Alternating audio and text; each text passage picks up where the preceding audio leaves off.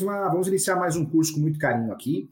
É, esse curso tem o objetivo de atualizar você, você que trabalha com o mercado imobiliário, você que é corretor de imóveis, corretora, você que é advogado imobiliário, você que é contador, você que trabalha com investimento, incorporador, síndico. Então, é um curso muito importante, é um tema muito importante, porque é a central, né?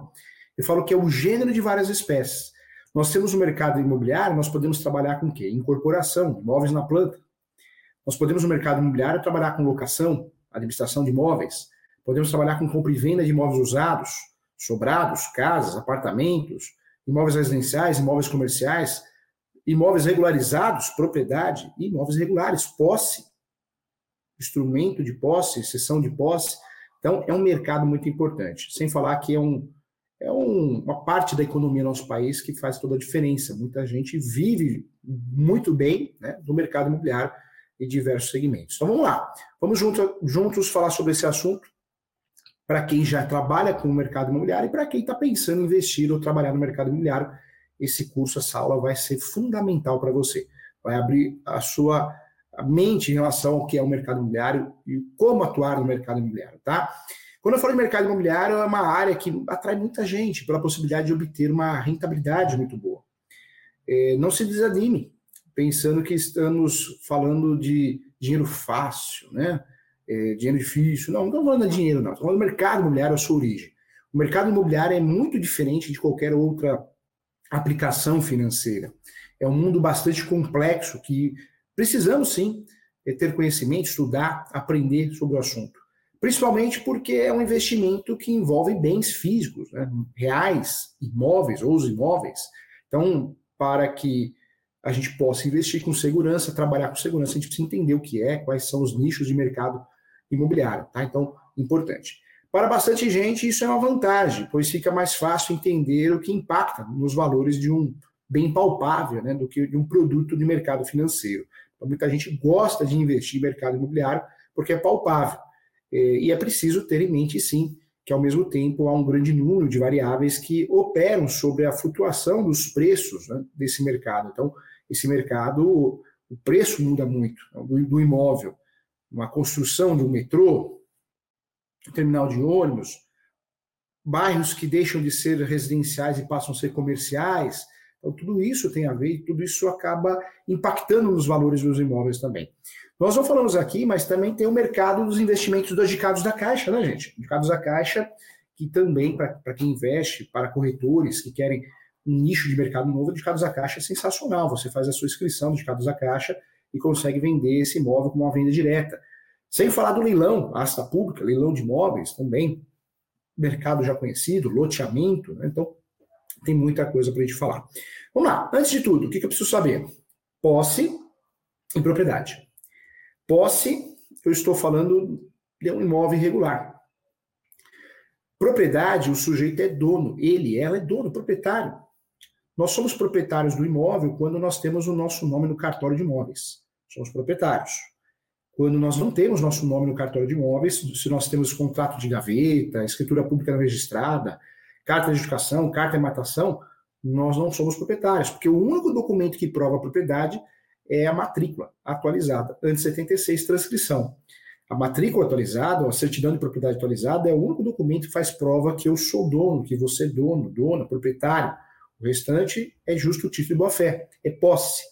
Quando eu compro um imóvel regularizado, eu tenho que fazer escritura pública, recolher o tributo, e aí faço o devido registro no cartório de imóveis competente. Escritura pública quem faz é o tabelião de notas. Lembrando que quando eu compro um imóvel irregular, eu faço uma sessão de direitos possessórios. Essa sessão eu vou tentar regularizar através de uma REURB, um escapião ou outros meios que eu posso usufruir, tá bom? Vamos lá. O que, que é preciso, então, ter em mente? É, ao mesmo tempo, né, há um grande número de variáveis que operam sobre essa flutuação no mercado imobiliário, dos preços desse mercado, e desse modo é preciso, sim, empregar um tipo de intuição diferente, né? É, mas é um erro que de fato, né? É um erro se basear apenas na intuição. A gente precisa conhecer é, o mercado imobiliário. E para isso é necessário estudar, conhecer particularidades do mercado imobiliário, se atualizar sempre, procurando saber quais são as tendências do momento. Se você deseja adquirir esse conhecimento, então vamos lá, esse curso é para isso, para responder perguntas importantes o que é mercado imobiliário, histórico, evolução do mercado imobiliário, mercado imobiliário, é, o que esperar agora, nesse ano, né, as sete maiores tendências para o mercado imobiliário, a facilidade no crédito, as novas formas de divulgação, o novo perfil também de cliente e novos modos de vida, além dos novos espaços de trabalho, pós-luxo, também um tema muito discutido, e as novas tecnologias também, além da bolha especulativa do mercado imobiliário. Vamos trabalhar sobre isso, o que significa, tá? Então, faz toda a diferença conhecer isso. Quero também conversar com você sobre as estratégias de vendas para imóveis, como os corretores podem vender mais. É, outro ponto também, conheça as novas tecnologias, aprimore a comunicação interpessoal e também entenda o perfil do cliente, é muito importante, além de estudar o mercado imobiliário. Então vamos lá. O que é o mercado imobiliário, professor Júlio? Preste atenção, que isso aqui é muito importante. Hein? Mercado imobiliário é o setor da economia em que são negociados os chamados bens imóveis. Isso é o mercado imobiliário, certo? Tecnicamente, gente, no direito, se considera um bem imóvel é aquele que não pode ser transportado de um lugar ao outro sem que sua essência seja alterada. Esse é o conceito. Para uma definição mais simples, didática, objetiva, podemos considerar que o mercado imobiliário como aquele onde ocorrem as negociações referentes a um terreno ou uma área construída sobre ele. E aí entram aí, né, o, o próprio terreno, sua superfície, seu subsolo, o direito de uso e de seu espaço, espaço aéreo, inclusive aéreo, né? é, edificações construídas sobre esse terreno, qualquer outra produção do trabalho humano feita no terreno, como uma plantação, e elementos também naturais sobre o terreno, como árvores e até mesmo frutos pendentes. Quando você compra, vende ou aluga, um desses bens está fazendo uma negociação no mercado imobiliário, está utilizando o mercado imobiliário. Então, nós temos grandes negócios, inclusive no mercado imobiliário. Na, nas grandes cidades, em que boa parte da área disponível já está ocupada por construções, negociações envolvendo edificações que são as mais comuns, ou seja, casas, né, apartamentos, eh, casas e salas comerciais, depósitos, pavilhões. Agora tem muito box, né, box para guardar as coisas, box de garagem também, etc. Isso é muito comum, uma, uma tendência nova do mercado. Esses imóveis podem servir para, para sim, para fins pessoais, como moradia de pessoas, ou um lugar para acomodar seus bens móveis. Né? como um, um automóvel também, um carro, um caminhão, uma moto, ou para instalar atividades de uma organização, escritório, lojas, ONGs, fábrica, depósito, estoque, empresa, comércio, etc. É possível alugar ou comprovar, também alugar, comprar, vender o imóvel novo, usado na planta, projeto em andamento. E isso sem contar com as negociações envolvendo terrenos também. Né? Mesmo que eles não incluam edificações, às vezes seu preço é ainda maior, a depender da região em que ele se encontra e das possibilidades de exploração também. Eu trago para você uma ideia, enfim, né? são inúmeras variáveis, mas é importante que você saiba que é por isso que abrimos é, esse assunto falando do mercado imobiliário, das tendências, porque nós temos que ter um bom conhecimento, é muito importante para quem quer investir ou trabalhar na área entender o que é o mercado imobiliário. Então vamos lá, vamos para a parte histórica aqui, tá? É, o histórico e a evolução do mercado imobiliário no Brasil. Eu gosto sempre de falar que o mercado imobiliário, como setor organizado na economia brasileira, ele começou apenas em 1964. Por quê? Em 1964, Júlio? Porque naquele ano uh, surge, né? Nós tínhamos a Lei 4.380, a Lei 4.380, que criou o Sistema Financeiro de Habitação, é, o Banco Nacional de Habitação, o BNH, e as sociedades de crédito, que é a SC, é SCI. Então, a Lei 4.380 criou o Sistema Financeiro de Habitação e o Banco Nacional de Habitação, o BNH, e as sociedades de crédito imobiliário, conhecidas como SCI. Então, surge aí a organização próxima do que nós temos hoje, em 1964. Em 1968, foi regulamentado o uso da caderneta de poupança para o crédito imobiliário. Ela se transformou, de fato, se tornou né, a grande financiadora do, SF, do, do SFH, do sistema financeiro. E em 97, né, nós tivemos a alteração que foi a criação, foi criado o sistema financeiro imobiliário, o SFI, que acabou com a dependência de uma fonte de financiamento direto, que era a poupança, E, em 2004, acho que foi um grande avanço, né? Nós pulamos de 97 para 2004, porque 2004 foi o grande avanço. Foi a partir da Lei 10.931, a Lei 10.931, que foram lançadas as células de crédito imobiliário, a CCI, e também as letras de crédito imobiliário, né? as letras de crédito imobiliário lançadas, conhecidas como LCI, que melhoraram a liquidez e a captação dos recursos para o setor. E em 2008, né, depois desse avanço da Lei 10.931 que ocorreu em 2004, nós tivemos um avanço em 2008. Estourava a bolha né, do, do subprimes né, nos Estados Unidos, uma crise imobiliária sem precedentes, que levaria à falência bancos gigantes e teria efeitos negativos na economia de todo mundo. Gerou um efeito negativo na economia de todo mundo. No Brasil, ocorria é, o contrário, né, um cenário de prosperidade que levou o bom mercado imobiliário no país. Entre, entre 2008 até 2011, é verdade, a valorização dos imóveis brasileiros ficou acima de 20%, muita coisa. Então, acompanhando a valorização imobiliária, também houve a extensão é, significativa no crédito para aquisição de imóveis e a alta demanda pressionou também a valorização dos preços dos imóveis também. É, os números, gente, seguiram crescendo, batendo recordes em 2013. Né? 2013 realmente foi considerado o ano é, dos negócios imobiliários.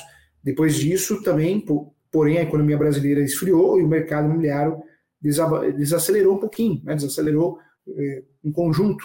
O cenário passou né, a, a, ser de menos crédito, baixa demanda e juros mais altos, que diminuiu um pouco esse, esse crescimento rápido, sério do mercado imobiliário. Em 2018, o Banco Central é, reduziu a taxa básica de juros, que opera sobre a economia brasileira. Alguns especialistas na época acreditavam que com esse cenário, é, e caso a inflação, se ela continuasse é, controlada, o mercado imobiliário iria retomar seu crescimento em 2019.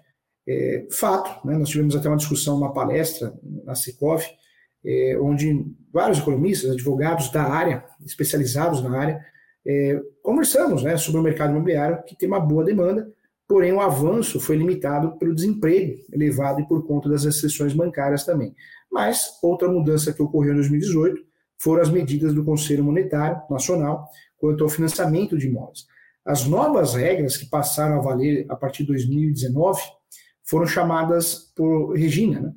Ah, é, então, de fato, segundo, é, segundo ela, né, é, na, nas palestras que, que nós fizemos nesse seminário, ela, ela, trouxe esse assunto de forma bem interessante.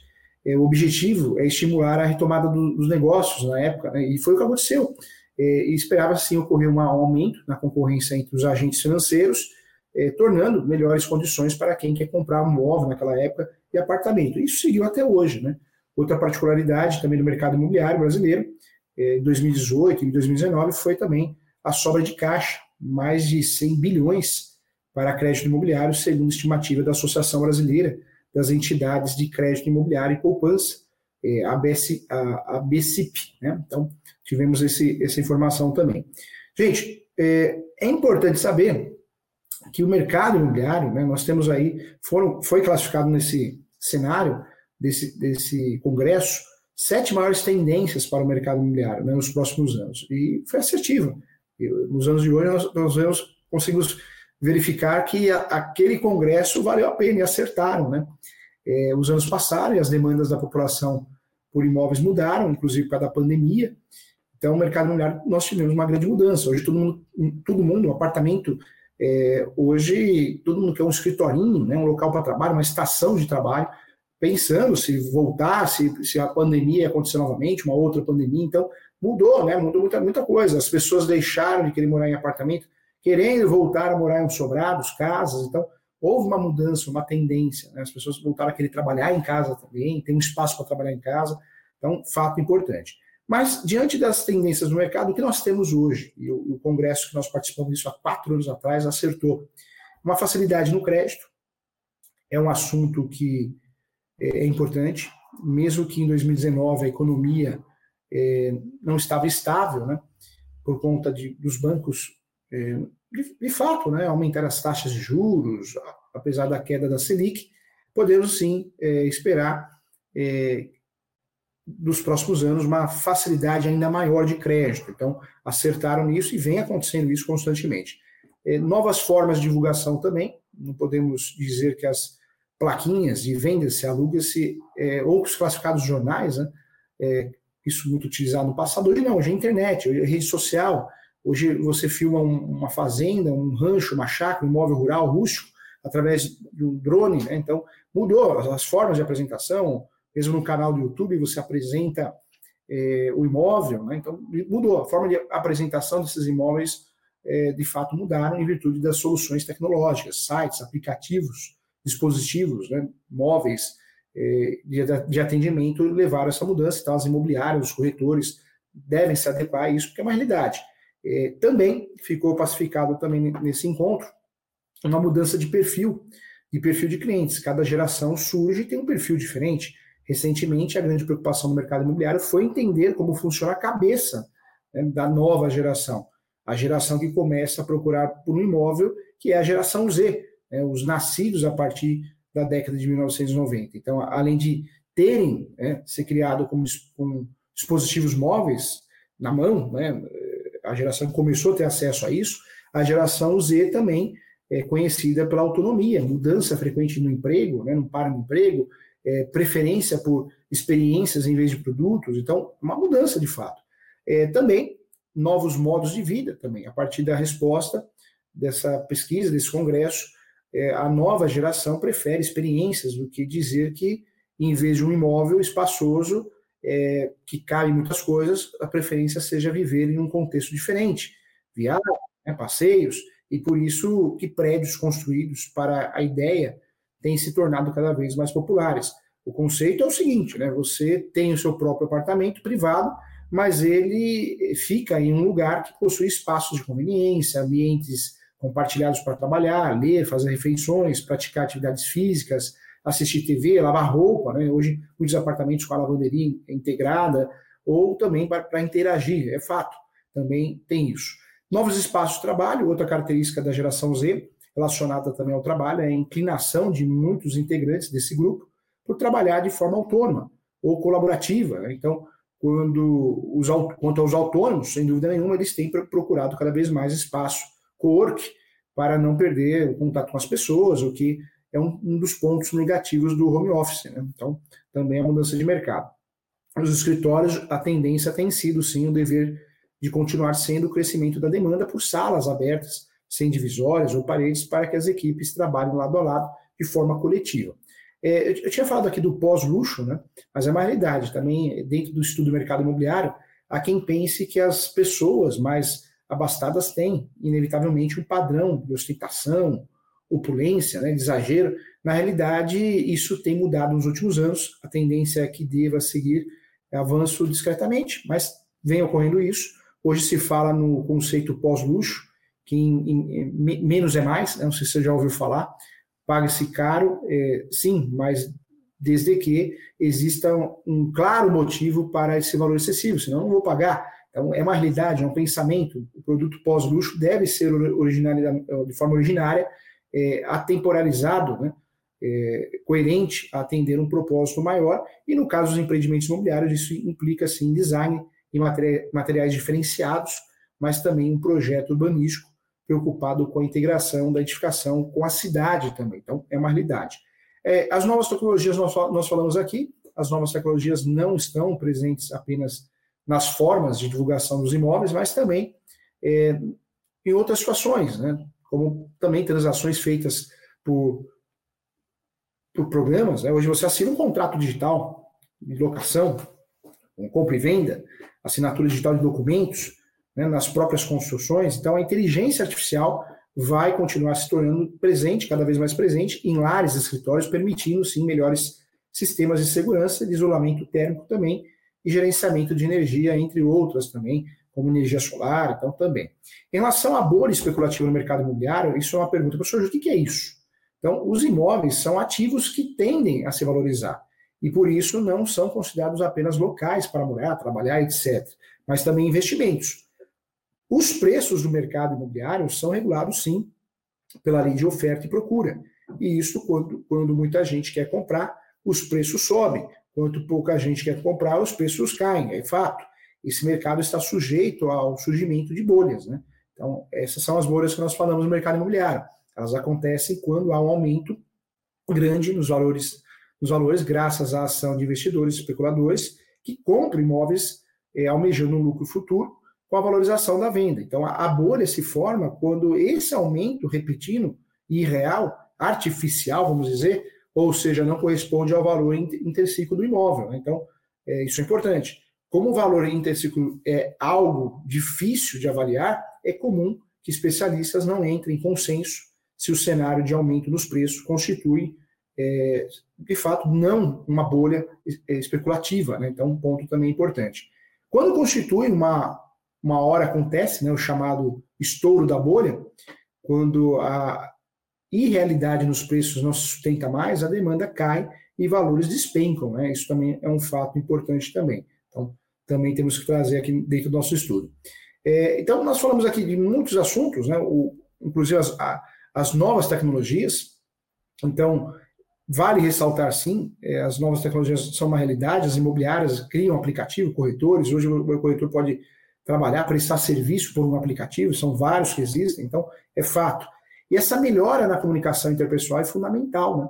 Porque o, o fato de a tecnologia ganhar importância não quer dizer que o trato pessoal com o cliente tenha deixado de ser fundamental. Então é preciso estabelecer sim uma relação de confiança, encantamento, então tem que trabalhar por isso, ser educado, procurar saber todas as informações e sempre estar à disposição.